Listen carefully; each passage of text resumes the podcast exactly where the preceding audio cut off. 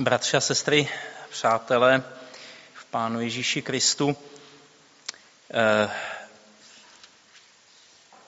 přiznám se, že po minulém týdnu, kdy eh, jsme měli na střední eh, díků vzdání, eh, jsem si tak nějak jakoby uvědomil, že eh, v, možná by bylo dobré, kdybych i v těch svých kázáních se vracel k textům starého zákona, konkrétně tedy k textům v knize Žalmů, protože v, vlastně při, té své minulé, při tom svém minulém kázání jsem kázal na poutní píseň, na jednu z poutních písní, konkrétně eh, na žalm 130.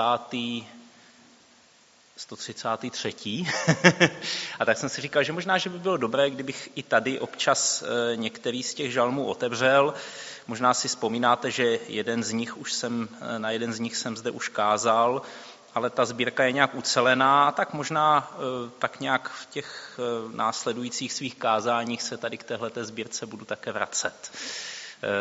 Jak už jsem řekl, je to píseň poutní, zřejmě tedy píseň na cestu, na cestu, kterou Izraelci měli vykonat třikrát do roka, na ty vysoké svátky, kdy chodili do Jeruzaléma eh, ze různých míst světa. Eh, víme, že eh, zejména v té době po babylonském exilu to mohlo být opravdu velmi zdaleka, protože tehdy už existovala ta židovská diaspora i na různých, na různých místech Středomoří.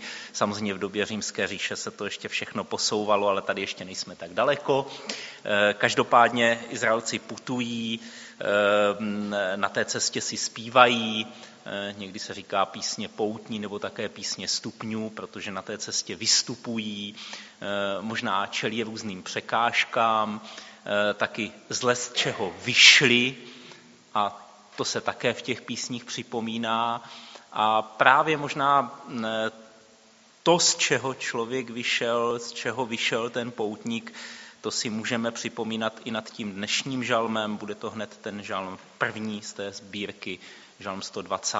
Eh, a já bych možná ještě řekl tolik, že mám ten dojem, že eh, poutní písně to je něco, co může být vhodné i pro nás, protože i my eh, si nad těmi žalmy a nad, vůbec nad životem nějak často uvědomíme, že jsme na cestě, že to není tak, že už jsme doma, ale někam míříme, také míříme k tomu Jeruzalému, eh, v té naší perspektivě, k tomu nebeskému Jeruzalému, let čemu čelíme a myslím si, že tady nám možná let, kdy ty písně můžou být nějakou pomocí, eh, nějakým povzbuzením a tak bych je i četl. Tedy budu číst na začátek žalm 120. a e, od verše prvního, kde slyšíme poutní píseň. K hospodinu v soužení jsem volal. On mi odpověděl. Hospodine, vysvoboď mě od zrádných rtů, od jazyka záludného, co ti patří, co tě stihne záludný jazyku? Ostré šípy bohatýra, žhoucí kručinkové uhle.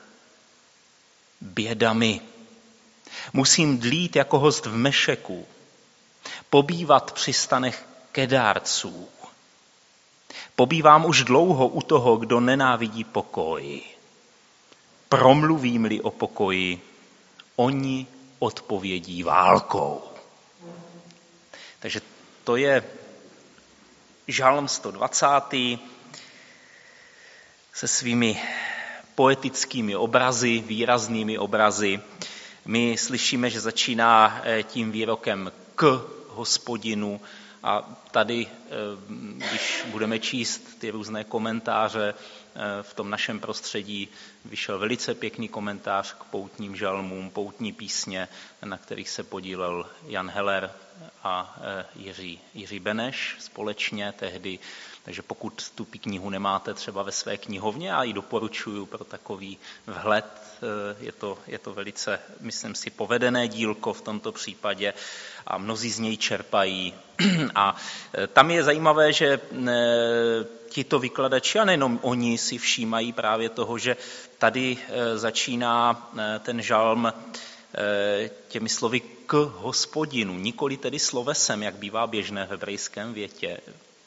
Tím už je něco možná naznačeno, že vlastně ten hospodin je tady nějak v centru. Že právě to, že žalmista volá k hospodinu, je nějak důležité.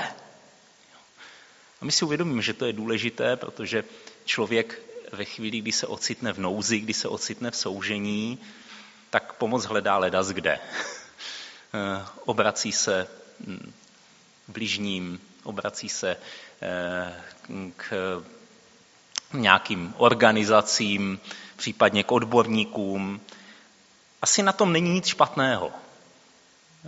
Občas vyhledávat takhle pomoc druhých, ale důležité je možná, že hm, aby křesťanova první myšlenka byla směřována sem, k hospodinu hospodinu. Protože my se setkáme s tím, že tak, jak je to někdy u lidí, eh, eh, kteří eh, nejsou v té víře nějak zakotveni, tak tam se setkáváme s tím, že většinou tu pomoc začnou hledat právě nejdřív všude jinde. A možná na toho Pána Boha ten je až někde úplně na konci toho lidského hledání. Jo, to je ten poslední, na koho si člověk jakoby vzpomene, když už je vlastně jakoby nejhůř. Říká se někdy, že i ten ateista, eh, eh, když teče do bod, tak k Bohu volá. Eh, já bych řekl, že mm, možná většinou je to nepřesné, protože když se na to podíváme z pohledu nějaké té demografie, tak zjistíme, že asi bychom mm, nalezli v naší zemi jen málo skutečných ateistů. Jo. Většina lidí jsou takový něcisté, v něco věří možná, jo? ale takových těch lidí, kteří by vyloženě popírali víru v nějaké nadpřirozeno, v Boha, těch je velmi málo. Jo? A e, možná, že e, bych, bychom víc našli takových praktických ateistů v naší společnosti, tedy lidí, kteří řeknou, ano, někdo je nad námi, něco je nad námi, ale nepočítají s tím, že by ten někdo nebo to něco do toho našeho života vstupovalo. Ale já mám takový pocit, že v těch chvílích krizí i tohle padá. Že i e, ten člověk, který to takhle ve svém životě nějak zarytě vidí, tak v takových chvílích bývá nalomený a byl by možná někdy rád, aby to něco, nebo ten někdo, dostal nějakou konkrétní podobu toho milosrdného Boha, který do toho života vstupuje. A tady si myslím, že my jako křesťané máme výhodu, protože skutečně, tak jak to říká i třeba kniha Izajáš, my se nemusíme úzkostlivě rozlíšet a dívat se kolem sebe, kdo nám pomůže. Jo? Ale víme, kam jít. Víme, kam se obrátit. A hned v první řadě. Jo? E, možná jenom taková e, letmá vzpomínka. E, víte, že v našich Eh, také, jak si uznáváme to Jakubovo pomazání nemocných. A zajímavé je, jak někdy to jako lidé vnímají, že třeba tady tuhle tu skutečnost, mm, eh, že to berou potom nějakém, řekněme, skoro katolickém způsobu, že je to něco, co se nechává přece až na úplný konec toho života, když už je úplně jakoby prostě všechny, všechny možnosti selžou. Jo? A e, já se vždycky snažím jakoby těm lidem, e, kterým to třeba nabídnu, tak se jim snažím jakoby ukázat a říct, e, podívejte se, ale to přece není takhle. Jo? To není jako, že vy už končíte, jo? naopak. Jo? To je prostě to, že teď jakoby v té první chvíli to nějak odevzdáváte Pánu Bohu. Jo? Snažíte se nějak u něj hledat tu pomoc a spoleháte na něj tak je hezké, že máme tu možnost, tak jak žalmista, obracet se k Bohu, ehm, být zakotvení v téhle naději, v tom, že Bůh není tou poslední možností, ale hned tou první v našem životě. A ehm, myslím si, že to je i něco, čím můžeme sloužit sloužit světu kolem nás. Když jsme tady měli jednou sobotní školu, tak jsem povídal svou určitou misijní zkušenost, kdy jsem si uvědomil, že vlastně mnohdy tím nejsilnějším svědectvím pro člověka, eh, pro člověka, který jaksi Pána Boha nezná, ani není tak to, že mu o tom Bohu začneme povídat. Ale když třeba se setkáme s tím, že ten člověk ve svém životě prožívá nějakou nouzi, že mu nabídneme tu možnost, že se za něho budeme modlit. A já ze začátku přiznám se, že když jsem ty modlitby takhle začal nabízet, jo, tak um, to bylo spojeno s takovým jako pocitem trošku trapnosti. Jo. Ale pak jsem pochopil, že vlastně často je to to nejlepší, co, ti, co pro ty lidi můžu udělat a že oni sami to jakoby vnímají. A e, mnohokrát jsem se setkal s tím, že když jsem se pak za nějakou věc společně s lidmi modlil a společně jsme to takhle Pánu Bohu odevzdávali a hospodinu, tak ti lidé to velmi ocenili a děkovali. Málo kdy mi děkovali ti lidé zvenku za nějakou moji promluvu, ale zajímavé je, že za ty modlitby mi děkovali často. Protože domnívám se, že to je jakýsi prostor, kdy člověka, jednak který tím člověku dáváme jakoby najevo, že nám skutečně na něm záleží, ale možná také jakoby je to prostor, kde si člověk může uvědomit, že i Bohu na něm záleží. Jo? A to je, to je možná to, co je tam v tom, v tom žalmu také pěkné, když, si, když je člověk takhle zakotven a může tuhle svoji zakotvenost nabídnout druhým, může jim tímhle tím způsobem sloužit. Žalmista říká, k hospodinu v soužení jsem volal. A když my se podíváme do toho původního textu, tak to slovíčko soužení eh, v podstatě cára v té hebrejštině, tak eh, je v základu i jednoho názvu, možná místního názvu Mitzrayim. Víme, že to je země sevření, země soužení a to je Egypt pro Izraelce. Ale taky, kdybychom šli možná i dál v tom písmu, třeba právě už se do té zmiňované knihy Izajáš, tak bychom zjistili, že pro ty Izraelce to nebyl jenom Egypt, ale taky Babylon, a možná každá další mocnost, každá další země, v které se ocitli a kde, kde, kde nějakým způsobem ten systém se vůči ním obrátil jako ne, systém nepřátelský a začal je utlačovat. My víme, že Egypt to bylo místo, které bylo zasvěceno cizím bohům. Ono nám to vyznívá i z toho, heber, z toho řeckého názvu Egyptos, chrám boha Ptaha, a e, tady možná ten Izraelec mohl být v takovém jakoby určitém pokušení začít se domnívat, že vlastně, když se na tomto místě ocitl, tak nějak se ocitl mimo ten zvorný úhel svého Boha. Mimo tu možnost boží pomoci. Protože hospodin to byl někdo, kdo do té doby, řekněme, toho babylonského zajetí, řekněme, možná i byl, jakýmsi, byl spíš jakoby vnímán jako Bůh, který je spíš místním Bohem. Tady má svůj dům, tady má svůj chrám. A teď najednou Izraelci se ocitají v cizím prostředí, ať už je to Egypt nebo Babylon. A teď tady je ta otázka, jak zde.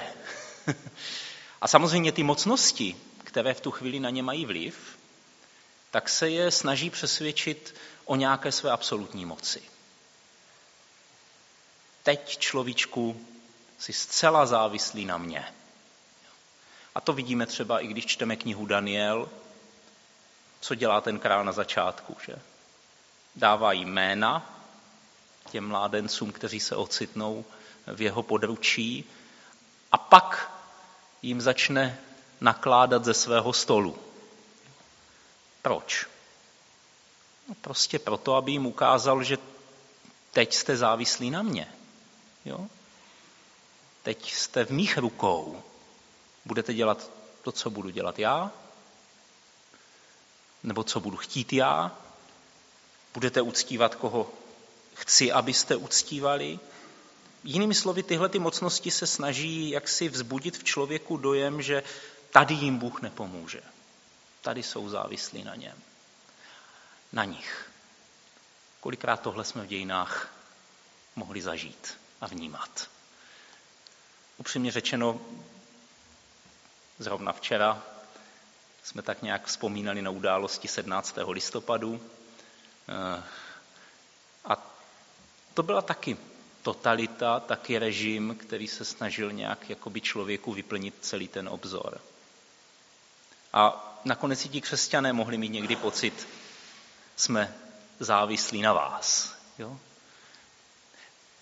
Ten režim se o to usiloval mimo jiné i tím, že v podstatě třeba my jsme to až tolik neprožívali, že jo, ale jiné církve to měli tak, že měli placené duchovní ze, ze strany státu.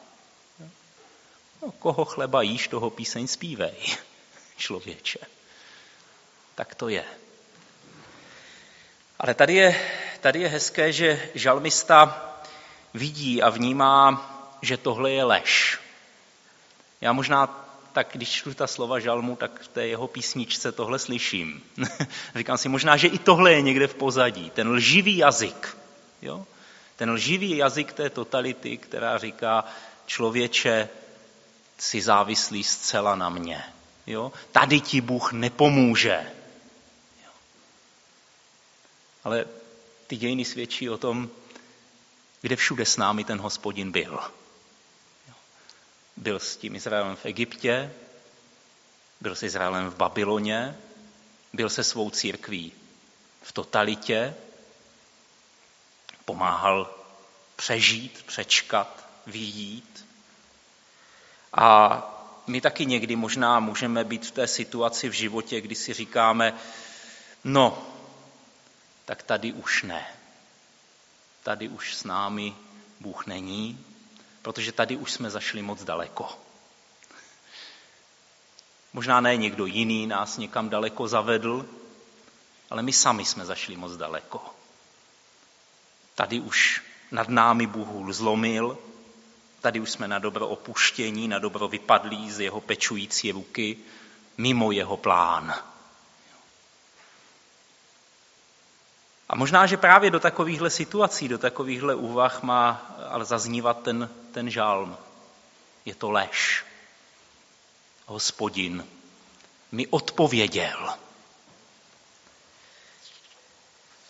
Krásné je, že eh, když čteme třeba ten příběh toho babylonského exilu, jak ho popisuje prorok Ezechiel, tak tam eh, je jedno takové vidění Ezechielovo. V tom vidění ta eh, boží sláva opouští chrám a odchází. Kam odchází?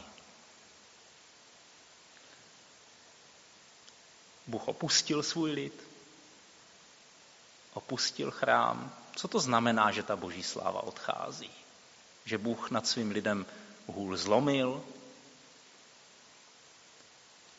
Odchází tam, kde ten boží lid je odchází do toho babylonského zajetí, aby tam byl s ním, aby ho tam lid mohl najít. A já si vždycky nad tímhle říkám, jaká je ta míra toho božího přizpůsobení se člověku. Kam až Bůh s námi jde na těch našich cestách. My už si někdy myslíme, že jsme zašli daleko, že, jo? že tam Bůh není. Že? Já si vždycky vzpomenu na ten žalm, i kdybych byl v podsvětí, i tam mě najdeš. Jo? Ať jsem na nebi, dole, kdekoliv, tam mě najdeš. Bůh se přizpůsobí té naší cestě. Jo? I když ta cesta je pochybená, i když je špatná, on půjde po ní s námi. Aby my jsme mohli mít jistotu, že když si na něho rozpomeneme, a budeme k němu volat, takže ho můžeme najít ve svém životě. Mě eh, tahle myšlenka boží přizpůsobivosti eh, fascinuje, protože eh, si uvědomuji, že jako člověk až tak přizpůsobivý nejsem. těžko se církev přizpůsobuje a my sami se někdy těžko přizpůsobujeme měnící se době, a někdy máme problémy s tím přizpůsobením se své církvi, lidem kolem nás. Jo?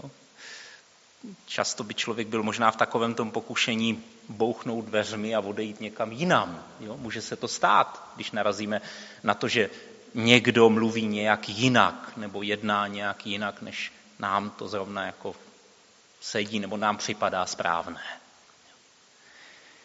Ale tohle není cesta hospodinova. Hospodin možná jde ne, takovou podobnou cestou, jakou šel Mojžíš, jo? který se rozhodl s božím lidem raději trpěti, nežli hříšné pohodlí míti. Jo? A mně se tohle vždycky líbí, tenhle ten verš, jo? protože si říkám, co to v tom jeho životě vlastně znamenalo. To znamenalo, že na sebe přijal i to, že ten lid jde prostě blbě. Jo? A šel s tím lidem, i když to bylo a věděl, že to je prostě třeba špatná cesta. Samozřejmě on se na těch hříších nepodílel, jo? Ale, ale šel. Jo? A to je, to je důležité. Aby možná i z tohohle jsme se dokázali nějak inspirovat. Žalmista říká, hospodin mi odpověděl. Hospodin mi odpověděl. A já si někdy říkám, nemělo by přijít něco víc? Nečekali bychom od Boha někdy něco víc, když jsme v soužení? Nějaký boží zásah, velkou věc, zásadní životní změnu?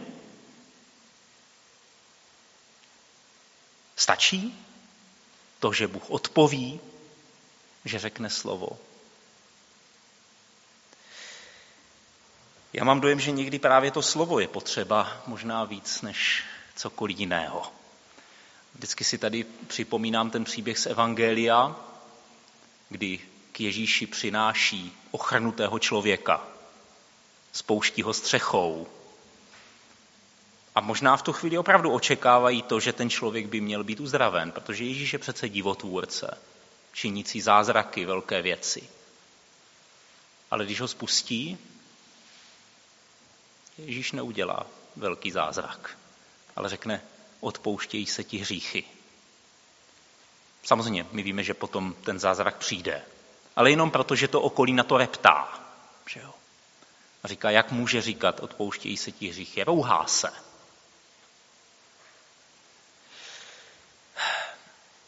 Já si myslím, že ten člověk to opravdu v tu chvíli potřeboval takhle slyšet. Nepotřeboval velký čin. On potřeboval vědět prostě to, že je mu odpuštěno. Potřeboval jak si tomuhle uvěřit a ne té lži, že v důsledku, že protože je nemocný, tak je vlastně ztracen. Jo? A já si myslím, že možná někdy my nepotřebujeme moc víc.